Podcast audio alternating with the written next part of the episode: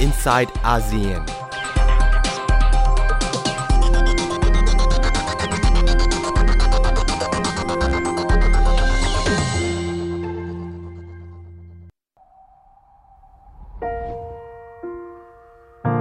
You're broken down and tired of living life on a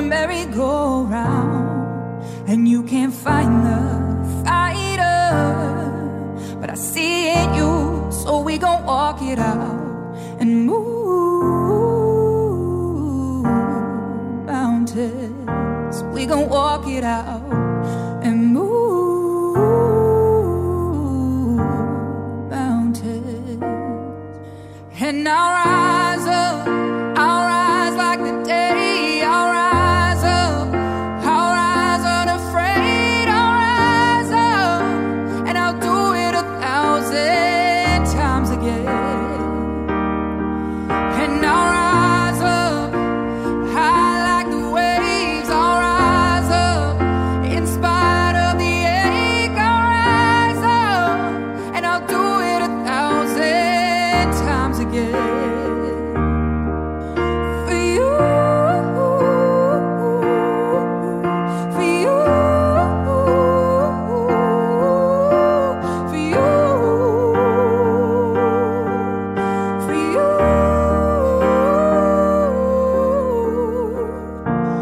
the silence isn't quiet, and it feels like it's getting hard to breathe. And I know you feel like dying, but I promise we'll take the world to its feet and move mountains. We'll take it to its feet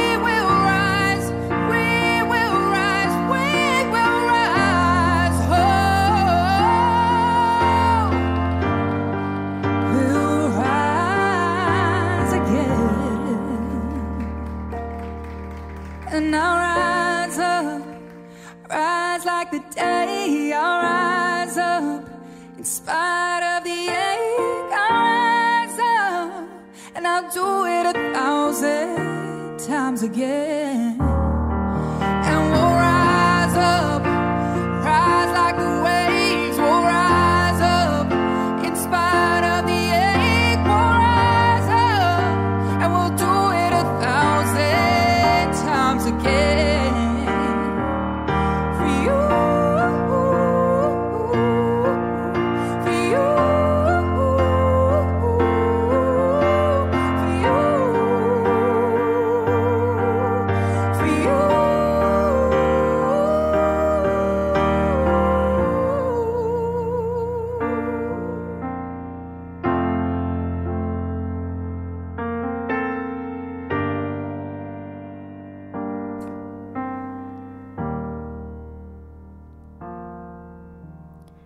วัสดีค่ะ ยินดีต้อนรับคุณผู้ฟังเข้าสู่รายการ i n s i ซต์อาเซียน วันนี้ดิฉันชลันทรโยธาสมุทรทำหน้าที่ดำเนินรายการนะคะ เราเริ่มต้นรายการกันด้วยเพลง COVID-19 Together We Will Rise Up โดย Andra Day นะคะ เป็นเพลงที่ให้กำลังใจท่ามกลางที่ทั่วโลกเผชิญสถานการณ์การระบาดโควิด -19 สถานการณ์ผู้ติดเชื้อทั่วโลกตามข้อมูลเมื่อ 8 พฤษภาคม ขณะนี้มีผู้ติดเชื้อมากกว่า 3 ล้าน8แสนคน แล้วก็มีผู้เสียชีวิตมากกว่า 260,000 คน ขณะที่ 5 ประเทศลำดับต้นๆ ที่มีผู้ติดเชื้อสูงที่สุดในโลกก็คือ สหรัฐอเมริกา สเปน อิตาลี อังกฤษ และรัสเซีย ยอดผู้ติดเชื้อสะสมในสหรัฐมากกว่า1ล้าน2แสนคนนะคะ แล้วก็มีผู้ติดเชื้อมีผู้เสียชีวิตแล้วมากกว่า 75,000 คน ขณะที่สถานการณ์ในไทยข้อมูลเมื่อ 8 พฤษภาคม มีผู้ติดเชื้อสะสม 3,000 คน แต่ว่ายอดผู้ติดเชื้อรายใหม่ รายวันเนี่ยเกือบ 2 สัปดาห์แล้วที่ยอดผู้ติดเชื้อลดลง แล้วก็อยู่ในตัวเลขตัวเดียวอย่างต่อเนื่องนะคะ แม้สถานการณ์ในไทยดูเหมือนว่า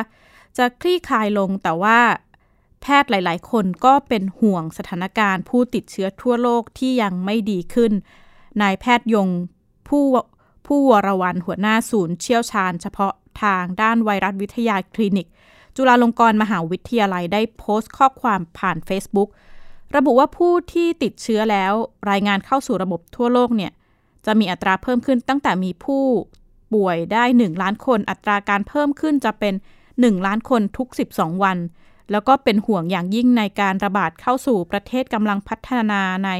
อเมริกาใต้แอฟริกา แล้วก็อินเดีย ที่อาจจะทำให้เกิดการก้าวกระโดด แล้วก็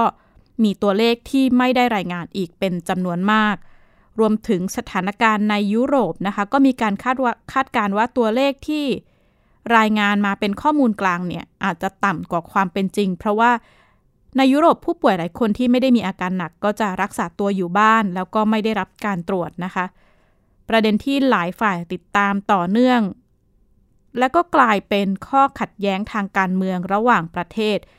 คือปมที่มาของต้นกำเนิดไวรัสโคโรนาสายพันธุ์ใหม่ 2019 ว่ามาจากห้องทดลองในเมืองอู่ฮั่นหรือว่าเกิดจากการตัดต่อพันธุกรรมโดยมนุษย์ หรือว่าเป็นการหลุดมาโดยอุบัติเหตุ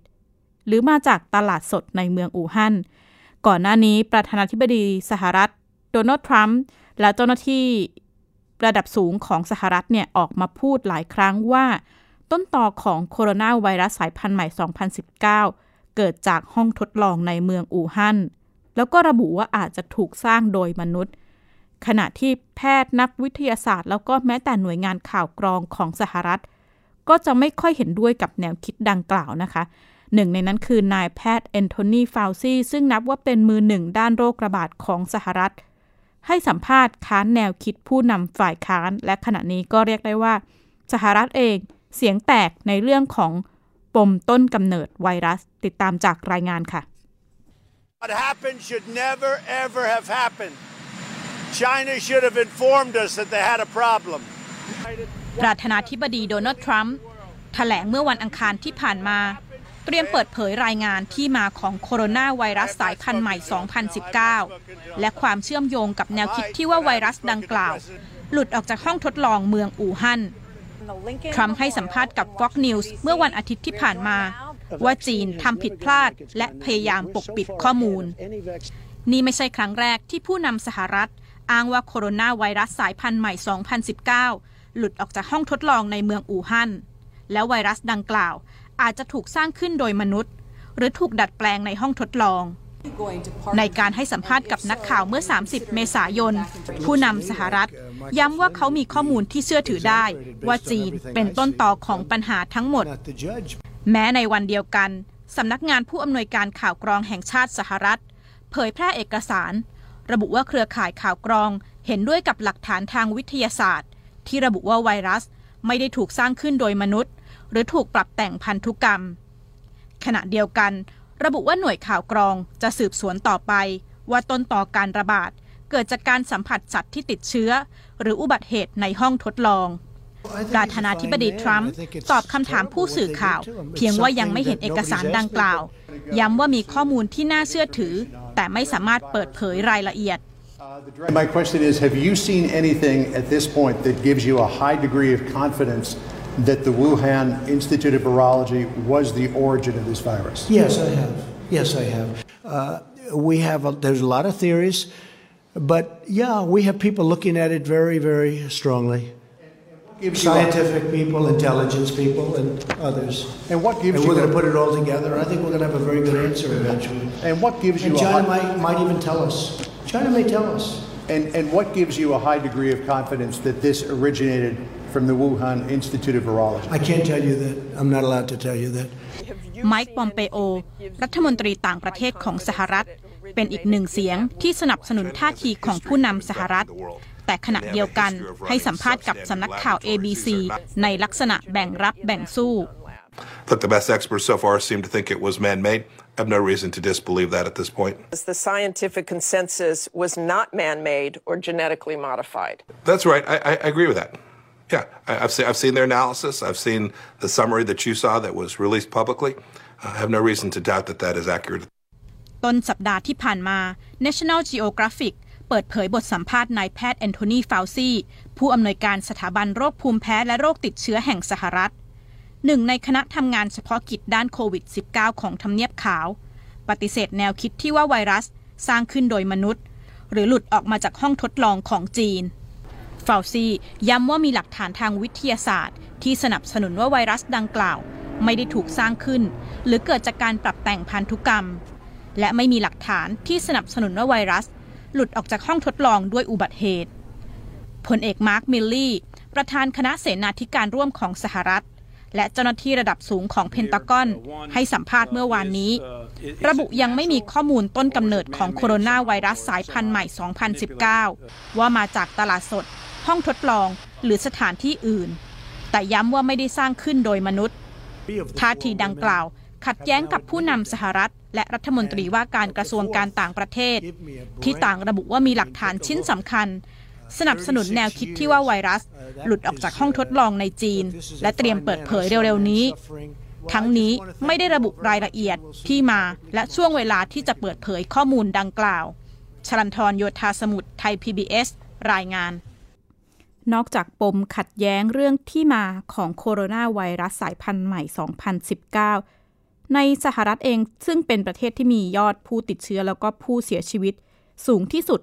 ยังมีความขัดแย้งในเรื่องของการสวมหน้ากากอนามัย แม้ศูนย์ควบคุมและป้องกันโรคของสหรัฐหรือ CDC จะออกคำแนะนำนะคะให้ประชาชนสวมใส่ผ้าปิดจมูกและปากในพื้นที่สาธารณะ แต่การสวมหรือไม่สวมหน้ากากอนามัยในสหรัฐ กลับถูกตีความนอกเหนือจากมาตรการสาธารณสุข กลายเป็นสัญญลักษณ์ทางการเมืองท่ามกลางสถานการณ์โควิด -19 ระหว่างกลุ่มที่ปฏิบัติตามคำแนะนำของเจ้าหน้าที่สาธารณสุข กับกลุ่มที่มองว่าการบังคับใส่หน้ากากเป็นการคุกคามสิทธิส่วนบุคคล มีมีกระแสบนโลกออนไลน์ hashtag no mask เรียกร้องไปในทางเดียวกันกับกลุ่มที่ประท้วงให้ยกเลิกมาตรการล็อกดาวน์ ย้ำว่ามาตรการเหล่านี้ละเมิดสิทธิตามรัฐธรรมนูญนะคะ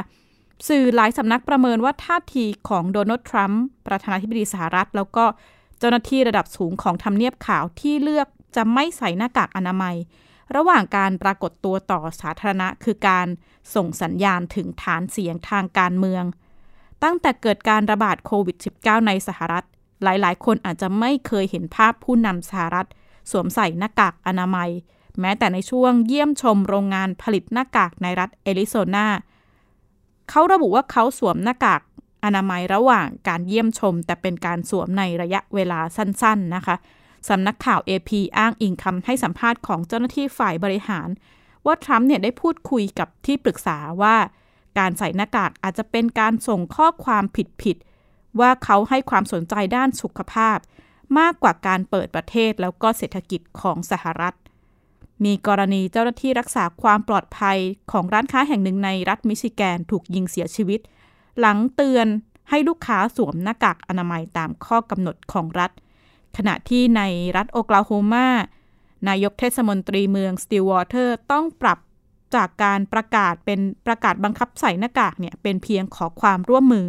หลังมีรายงานพนักงานแล้วก็เจ้าของร้านค้าหลาย ๆ ร้าน ถูกข่มขู่ทำร้ายร่างกายไปจนถึงการใช้อาวุธ หลังประกาศใช้มาตรการบังคับสวมหน้ากาก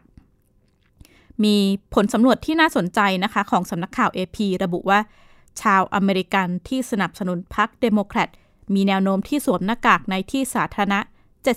76%ขณะที่ผู้สนับสนุนพรรคริพับลิกัน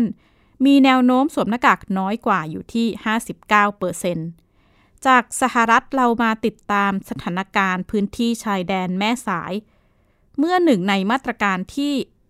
นำมาบังคับใช้ระหว่างการระบาดโควิด -19 คือการล็อกดาวน์แล้วก็เว้นระยะห่างทางสังคม สิ่งเหล่านี้กระทบแรงงานข้ามชาติและชนกลุ่มน้อยอย่างไรบ้างติดตามจากรายงานค่ะตอนนี้ไม่มีงานอย่างทำงานตัวไปไม่ได้ไม่มีงานทำ มีสองแล้วไม่มีปัญหาคือว่าผูกมันต้องผูกครับ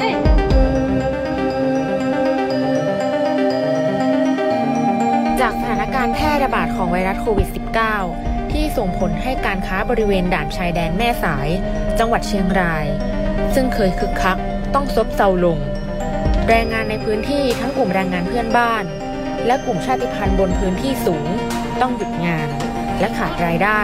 มานานงานไม่มีครับไม่มีงานทำครับแต่ว่ากูกูลูกเลยเป็นเลยมาจ้างผมผมผมก็อยู่วันงานทำครับชุมชนบ้านจ้องตำบลโป่งผาอำเภอแม่สายจังหวัดเชียงราย เป็นอีกพื้นที่ที่มีกลุ่มแรงงานเข้ามาอาศัยอยู่รวมกัน แม้จะพยายามอย่างที่สุดในการเว้นระยะห่างทางสังคม เพื่อลดความเสี่ยง แต่ข้อจำกัดเรื่องรายได้และที่อยู่อาศัย ซึ่งบางครอบครัวมีสมาชิก 3-8 คน เป็นอีกเงื่อนไขที่แรงงานพยายามจัดการอย่างที่สุด ควบคู่กับการช่วยกันดูแลความสะอาด และอาหารการกิน ด้วยการแบ่งเวลาในการเข้าครัว ปรุงอาหารเพื่อลดความแออัด การแยกของใช้ส่วนตัวถ้วยจานช้อนออกจากกัน ควบคู่กับการสวมหน้ากากผ้าป้องกันตนเอง ทำอะไรเป็นหน้ากากก็ทำอะไรผมร่างมีร่างมีกูกูมาคิดลูกกูหนึ่งกินข้าวกูร่างลูกมากูร่างจะนอนกูร่างเนี่ยนี่ก็ผมไปเขากัดครับทำไมไม่ใช่หน้ากากกูบุญให้ข้าเข้าครับก็เลยเจ้ามือบ้านเป็นเจ้าแจกให้ผมครับโอ้ไม่รู้บุญก็ใส่กันมุดเลยครับผมก็เลยใช้ทำใส่ก็ไปไปมามาก็ปืนกับกูกับกูปืนครับ ความพยายามดูแลกันเองของกลุ่มแรงงาน และการให้ความรู้ความเข้าใจที่ถูกต้องเรื่องโควิด -19 โดยเครือข่ายคนทำงาน เป็นสิ่งสำคัญที่จะช่วยป้องกันและลดผลกระทบที่อาจจะเกิดขึ้น เราก็มีหน้าที่ให้ความรู้ อย่างเช่น การล้างมือ ล้างมือบ่อยๆ การใส่แมสปิดปาก การเว้นระยะห่าง อย่างเดี๋ยวนี้นี่จะขาดผ้าแมสปิดปาก ก็เราก็จะตั้งกลุ่มตัดเย็บขึ้นมา เพื่อที่เราจะไปแจกชนชาติพันธุ์หรือว่าชาวบ้านที่เขายังขาดแคลนอยู่ค่ะ วันนี้ก็มีแจกข้าวสารแล้วก็ไข่ไก่ข้าวสารอาหารแห้งนะคะจำนวน 100 ชุดนอกจากป้องกันความเสี่ยงจากการระบาดของโควิด -19 การสร้างความเข้าใจและการมีส่วนร่วมในการดูแลกัน ยังเป็นส่วนสำคัญที่จะช่วยให้กลุ่มแรงงานเพื่อนบ้าน และแรงงานบนพื้นที่สูงกลุ่มนี้ ได้ก้าวผ่านวิกฤตไปพร้อมกัน นักข่าวพลเมืองกลุ่มสตรีนานาชาติพันธ์รายงานท่ามกลางสถานการณ์การระบาดโควิด -19 ที่แพทย์ผู้เชี่ยวชาญหลายคนระบุ คล้ายๆ ไปในทางเดียวกันนะคะว่า สถานการณ์เช่นนี้อาจจะอยู่กับเราต่อไปอีก ปีหนึ่งจนกว่าที่จะมีการค้นพบวัคซีน นั่นหมายถึงว่า การใช้ชีวิตประจำวัน การทำงาน การไปเดินห้างต่างๆ อาจจะต้องปรับเปลี่ยนไปหรือสิ่งที่หลายๆ คนเรียกว่า new normal คือเปลี่ยนการใช้ชีวิตไปจนมันเกิดเป็นสถานการณ์ใหม่ของเรานะคะ เช่นเดียวกันกับการเข้าร่วมกิจกรรมทางศาสนา เมื่อสัปดาห์ที่ผ่านมาเป็นวันสำคัญทางพุทธศาสนา วันวิสาขบูชา ซึ่งก่อนหน้านี้เป็นวันที่เราจะเห็นภาพพุทธศาสนิกชนไปร่วมกิจกรรมทางศาสนา ไปร่วมการเวียนเทียน แต่ท่ามกลางการระบาดโควิด -19 การร่วมกิจกรรมทางศาสนา ก็ต้องปรับเปลี่ยนรูปแบบไปเพื่อให้เกิดความเหมาะสม คุณวิภาปิ่นแก้ว ติดตามการปรับตัววิถีใหม่ พุทธศาสนิกชนเวียนเทียนออนไลน์ค่ะ